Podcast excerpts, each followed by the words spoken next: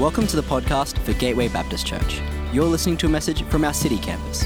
Find us at gatewaybaptist.com.au if you'd like to connect with us as we seek to change lives by following Jesus in our community, our nation, and our world. So we are in the middle of a series called Letters to the Church, and we are traveling through 5 of the 7 letters that were addressed to some of the churches in Asia Minor. And the letters were written by the Apostle John. He was a pastor, and he also had a prophetic relationship with these 7 churches. Now, you might ask, why is it 7 churches? What is the significance of the number 7? Well, throughout the Bible, the number 7 is actually a symbol of completeness, and it appears 54 times in the book of Revelation. As you can see, as a map on the screen, these 7 churches were all situated in Asia Minor. And this region shared the border between, Israel and Rome. This area would have had a mix of different cultures and of believers, and was an area where the Jews and the Gentiles, so the believers, the people of God, and the Gentiles, the non-believers, where they would have been knit together in one humanity, in one community. And each church in this area would have been facing unique challenges as they were trying to establish their different ministries in a variety of different cultural climates. And then when this letter was delivered to the church, it would be delivered and read aloud during their worship services.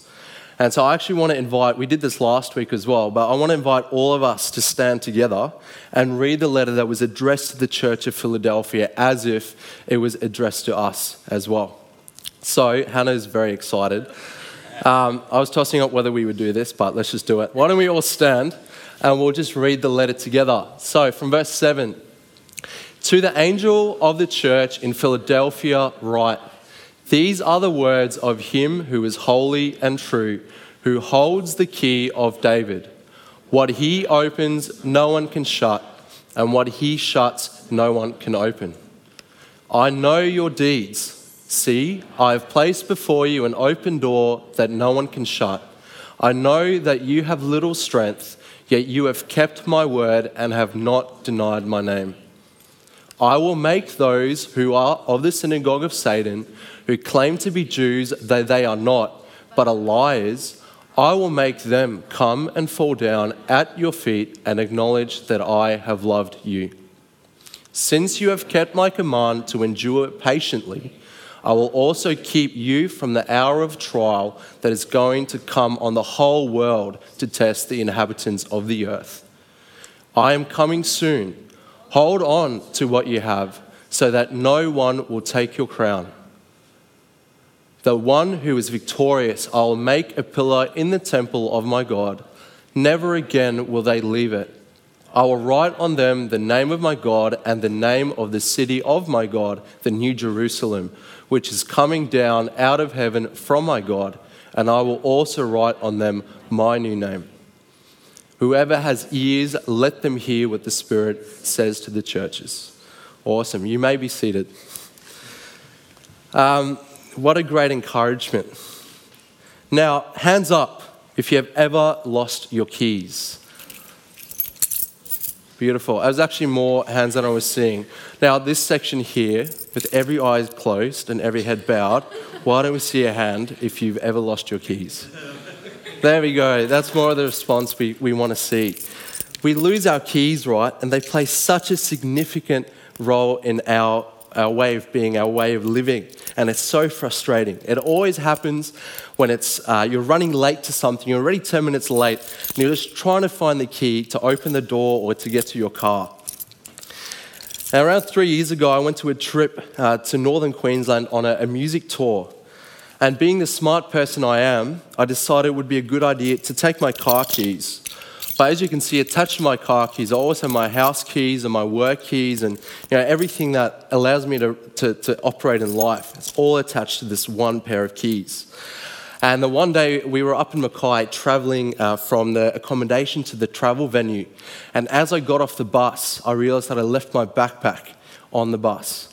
And I mean, on the bus, in my backpack, there was my iPad and my headphones and, you know, valuable possessions.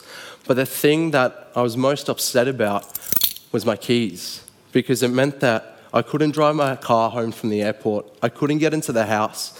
And, you know, most importantly, I couldn't go back to work the next day and open up the store. And it created this big thing where I had to talk to my boss and explain to him that it's going to cost him hundreds of dollars to replace the locks and everything. And it was just the hardest phone call ever. Luckily, the bus company found my backpack and they posted it down to me. So I was reunited with my keys. So yeah, good news.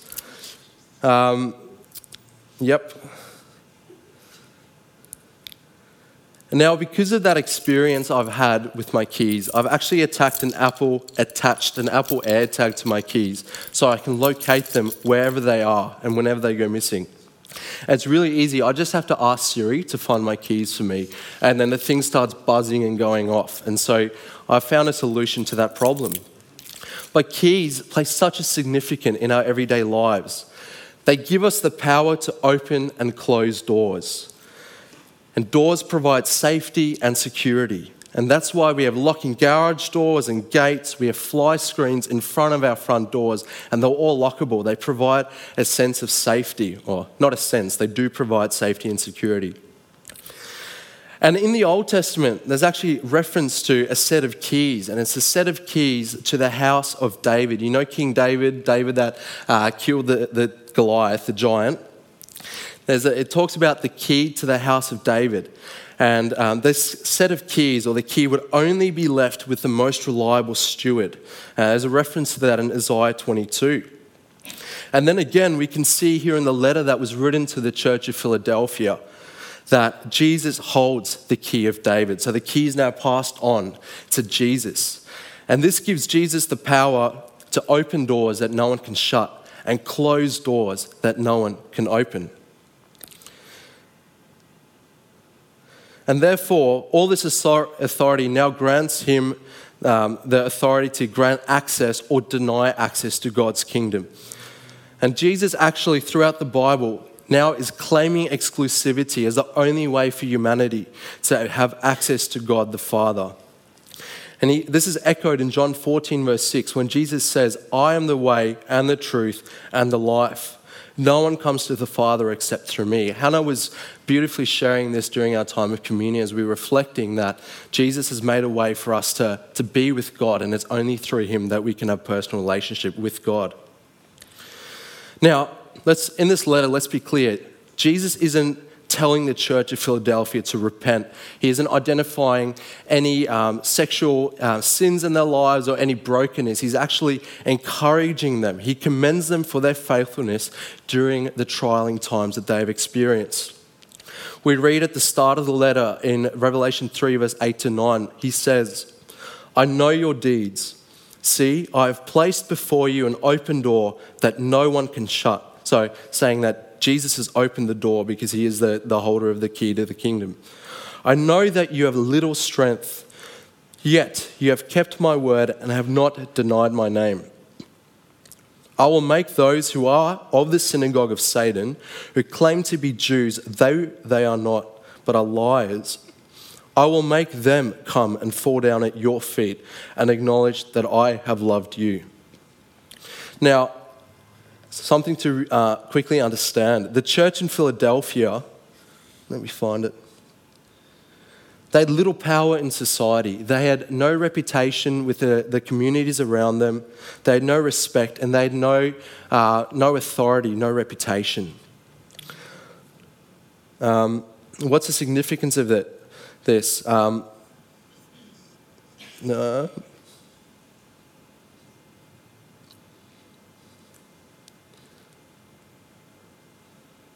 Sorry, I actually skipped a section. But Jesus still commends them for their deeds and tells them that he has opened the door to God's kingdom. He has given them access to God and recognition of their perseverance by keeping his word and not denying him. Now, the church was actually suffering at the hands of the Jewish community of Philadelphia. So that's the kind of the opposition they were facing. This Jewish community was publicly denouncing them. And they were denouncing Christians as a group separate from Judaism, which traditionally, as we know, the Jews were God's people. They were the people God was faithful to from Old Testament times up until this point. And here it is, Jesus is writing saying the Jews are no longer part of that society, part of that invitation to be part of God. Jesus makes the link that the synagogue, which is the Jewish church, is actually now the synagogue of Satan. So saying that because they're not coming to God through me, they're actually not of God anymore. And what is the implications of that? Well, not only did they further isolate the Christians and make them powerless, the Jews didn't isolate them, but actually also took away their privileges and protections which were afforded to them by the Roman government. So because the Jewish community isolated the Christians, the Roman government excluded them from some of the protections of persecution. So the church was actually facing difficult times. We've just spoken about how the Jesus speaks out against the Jews and labeling them the synagogue of Satan. And as we said, this was radical because before Jesus, the Jews were God's people. And then we keep reading that because of the church's faithfulness to him, Jesus says that the Jews would be made to fall down at the church's feet. So Jesus is encouraging, saying that the people will fall down at the church's feet. Now, when he talks about bowing down, he's not talking that they would bow down at the church itself, but rather bow down in acknowledgement that Jesus is Lord. It's a prophetic word that the Jews will recognize that Jesus is the authority, that Jesus has the key to the kingdom. That he is the way, the truth, and the light. And Jesus, he continues this theme of encouraging the church, praising them, championing them in the letter. In Revelation 3, verse 10, as we keep reading, it says, "Since you have kept my command to endure patiently, I will also keep you from the hour of trial that is going to come on the whole world to test the inhabitants of the earth." Now here Christ is actually warning the church of the hour of trial that the rest of the book of Revelation unpacks. He is warning that God, there will be a time that will come as part of God's punishment for the wicked and the people of the earth. And not only do they now have access to God through Christ, but Jesus is actually assuring them that God will provide them with Christ's presence in the time of trial to come, and that he will strengthen them and sustain them during this time. He's showing God's favor to them during the times of trial to come. And as they demonstrate their resilience in the situation with the Jews, God will reward them with Christ's strength and sustenance. Now, how can we apply this promise that Jesus made to the Church of Philadelphia to ourselves in the 21st century? What are the struggles that we are currently facing in this postmodern society? Now, I was doing a bit of reading, and there's this guy called Dave Benson. He's from Brisbane. He's a fantastic theologian. But when he tries to get his ideas across, it's a bit haphazard. So stay with me, but we're just quickly going to unpack what he says about postmodern society. He says, "Postmodernity, it's a core characteristic. Doubt regarding any claims to having the truth. You cannot know if your beliefs correspond to reality. Perhaps reality itself is merely a social construction. Self is the source of purpose, of truth. Language is merely the tool to get what you want. You have your truth and I have mine. Whatever works is true. Pragmatics reign. Truth is out and tolerance is in. Relativism and diversity will guard against the oppression characterizing modernity. All viewpoints, all lifestyles, all beliefs and behaviors are regarded as equally valid. Postmodernists don't desire to transcend to malaise. Rather, postmodernism swims, even wallows, in the fragmentary and the chaotic currents of change, as if that is all there is." In essence, to the church, society is saying, get relevant or get lost. It's a pretty hard society that we live in. Let's unpack that. So we live in a world where the church, as the communicator of truth, the truth of the Bible, is labelled as oppressive.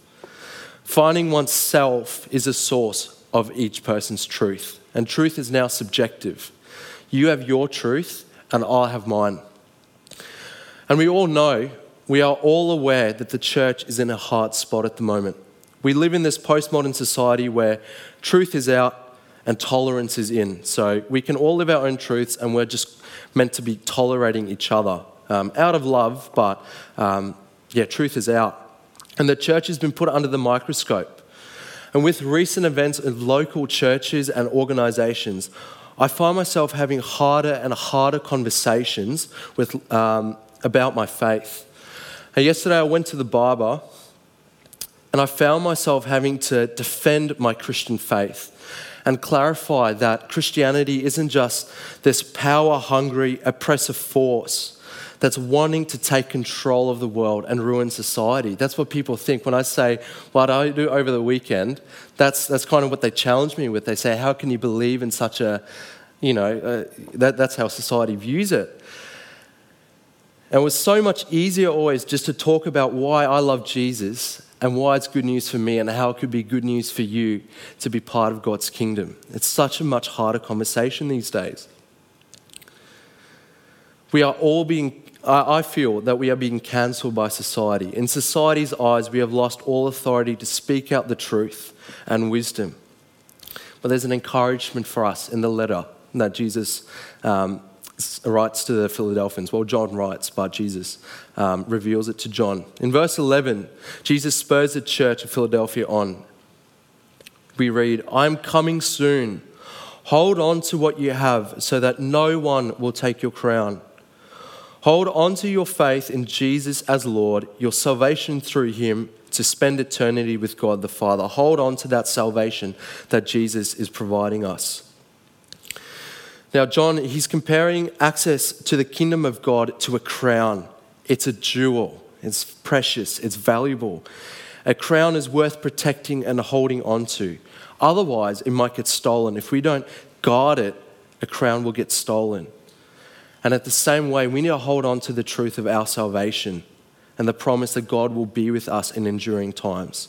Yes, times can be tough, but resilience is built during the times of pain and suffering. That's how we build our resilience.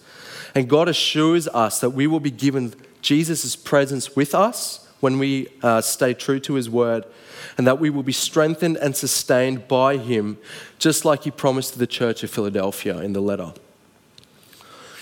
And for those who are resilient and keep his word, Jesus makes two ultimate promises in this letter. The first one we read in verse 12 of chapter 3. "The one who is victorious, I will make a pillar in the temple of my God. Never again..."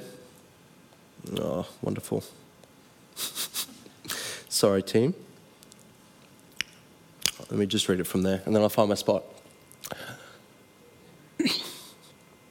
I have no idea where I am. Let's read from the start. "The one who is victorious, I will make a pillar in the temple of my God. Never again will they leave it. I will write on them the name of my God and the name of the city of my God, the new Jerusalem, which is coming down out of heaven from my God. And I will also write on them my new name." Now, I don't know about you, but when I was a child, I wished to be many things. But never did I want to be a pillar in a temple. I wanted to fly.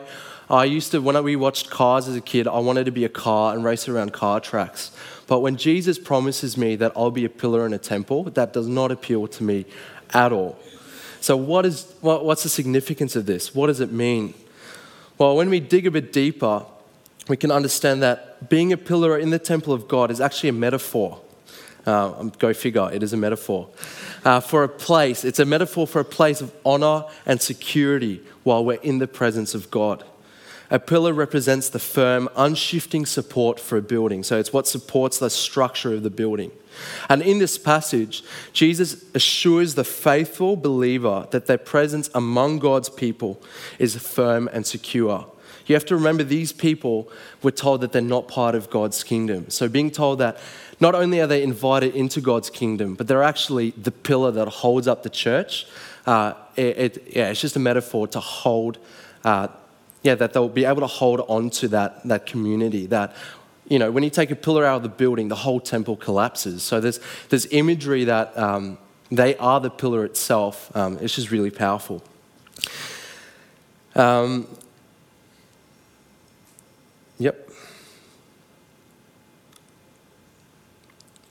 This metaphor is also made a lot more powerful once we do some research about the city of Philadelphia itself as well. So the city was constantly threatened by earthquakes and had been rebuilt after destruction, but it was deconstructed as well because of the destruction. The words actually work really well together there, so alliteration is key in preaching, I've heard. So the people in Philadelphia would have had first-hand experience of this destruction of these earthquakes. And so you can imagine that they would have to flee from their homes to avoid being injured or even killed. And we even know in like 2,000 years later, in 1969, so that's only 50 years ago, the same city had a magnitude 6.7 earthquake and actually killed 53 people. The city these days isn't called Philadelphia anymore. The city was overtaken by the Turks in the war in 1922, and it's known as Alaşehir. Well, that's how you pronounce it. But it's still the same city, and there's actually still the same structures in that city to this day. The city is still prone to earthquakes to this day. And we actually have a picture of two old pillars. That's the Church of St. John in the city of Philadelphia. And that's a recent picture. And as you can see, those two pillars are still standing to this day. And there's earthquakes that happened. I mean, massive earthquake happened 50 years ago. And this church was built, just under 2,000 years ago. And the pillars are still standing. And this just, for me, just further confirms the significance of this image or this word that Jesus gives to the Church of Philadelphia. When he tells the church that he would make them the pillar of the temple of God, it is the invitation into God. And that invitation is unwavering. It won't change. And it also alludes that they would play a key part in supporting God's kingdom. Again, they are the pillars of the temple, and therefore they play a key part in supporting the kingdom of God. And that nothing would be able to remove them from their rightful place. When you remove the pillars of building, it collapses. And they were promised to place a part of God's community, God's people. The second promise that Jesus makes to those who keep his word is that he will give them a new name. In the second part of Revelation 3 verse 12, we keep reading that, I will write on them, is now referring to the Church of Philadelphia, the church, but also the pillars, so it's kind of the metaphor keeps going, gets more complex. The name of my God and the name of the city of my God, the New Jerusalem, which is coming down out of heaven from my God. And I will also write on them my new name. Whoever has ears, let them hear what the Spirit says to the churches.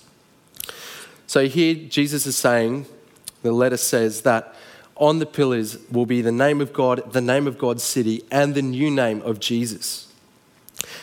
All sounds good and well, but what does this mean? What is the significance of a name? What is the significance of the name of God? Is a name just merely a way we identify someone? Is it an identifier? What does it mean if we put the name, our name, on something? We're going to figure this out. Just a quick poll. Hannah did a quick poll about Nando's before, so I thought I'd keep going with the poll idea. Who here was alive in 1999? Cool, I was alive as well. Okay, now put your hands up if you've ever seen Toy Story 2. Great, so if you haven't made the connection, Toy Story 2 was released in 1999. Well, today's your lucky day. We're quickly going to glance at the screen and watch a quick clip of Toy Story 2. Let's have a look. Oh, thank goodness you're here. Don't you love Toy Story? It's funny, we always watch these movies as kids, and to us it's just entertainment, but there's so many different messages in there, and sometimes it's not a good message that we want to take a hold of, but there's so much good in these stories. And when I'm watching these movies, these days I try and figure out what biblical truth can I find. And I kind of say that tongue-in-cheek, so I'm not saying this quite seriously, but like genuinely, I try and find biblical truth. And when I was watching this the other week, I was trying to figure out, what can I draw from this? And the first option that popped into my mind was, as the toy repairer is polishing and cleaning Woody's eyes and ears, maybe he's trying to give him eyes and ears to hear.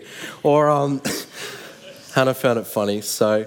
Or when he's, sewing his arm back onto Woody's arm back, maybe he's restoring the arm back to the full body. We're all part of the body of Christ.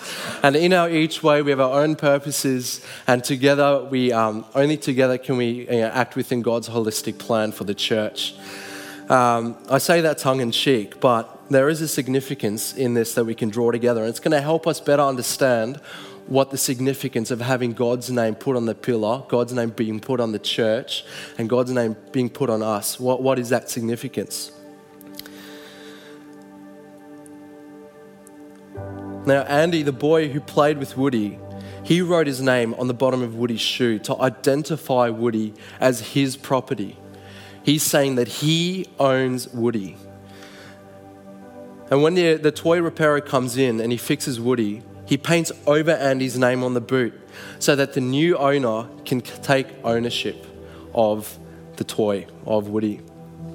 And in the same way, as we move this metaphor back, when Jesus gives us a new name, not only is he wiping over all the stuff we've been called, all the stuff that we're labelled, the stuff that holds us back, he cleans that.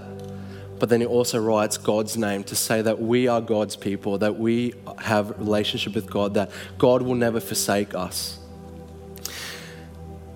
And in the church, in the time of the Church of Philadelphia, inscriptions on pillars were a common way of indicating to whom the temple was dedicated or who was being honoured by that pillar. So in the passage it was saying that God's name will be written on the pillar. And so again, we can see how this letter is trying to affirm that to the church at the time as well. They would have understood this. And by saying that, not only will you be the pillar, but I'm going to write my name on you as the pillar, just further solidifies that idea that they are God's people, that they, through Jesus, who's made a new way, can be part of God's kingdom. And no one can remove them from that. Nothing people say about them, nothing that they are labelled will take them away from the promise that God makes to them. And we read in Matthew 16, verse 17 to 20, where Jesus says to the disciples, "Blessed are you, Simon, son of Jonah, for this was not revealed to you by flesh and blood, but by my Father in heaven. And I tell you that you are Peter, and on this rock I will build my church, and the gates of Hades will not overcome it. And I will give you the keys of the kingdom." Again, another reference to the significance of the keys of the kingdom. "Whatever you bind on earth will be bound in heaven, and whatever you loose on earth will be loosed in heaven." In this passage, Jesus promised Peter that he will be given the keys to the kingdom of heaven, that he would have access to the kingdom of God. He also promised him that on Peter he will build his church and that he would build his church and that the gates of Hades will not overcome the church. And the wonderful news is that this promise that Jesus made to Peter before he was died and resurrected, and then he makes the same promise to the Church of Philadelphia, is also a promise for us to grab hold of. That when we keep his word, we stay faithful to what he promises us. We will also be made pillars in the temple and called his children. And when we feel disqualified by the house of Satan, we are called God's possession. We are owned by God. Nothing can separate us from God's love. When we keep Jesus' word, when we act in resilience during times of suffering, God promises to give us his presence, that he will give us strength and he will sustain us. And in a moment, as the team leads us in a song, I want to invite you to bring before God some of the things that are facing you. What are some of the difficult situations you are in? And what ways do you feel counselled from society?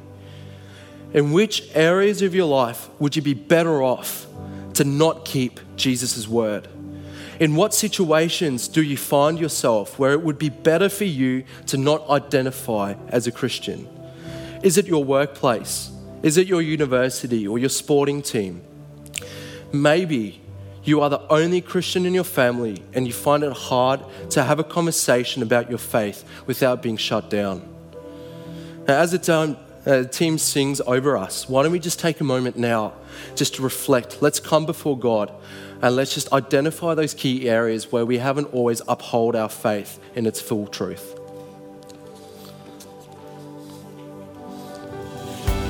We hope you've been blessed by this message. If we can pray for you or you would like to take further step in your relationship with Jesus, we would love to connect with you. Please head to gatewaybaptist.com.au and click on Get Connected to let us know.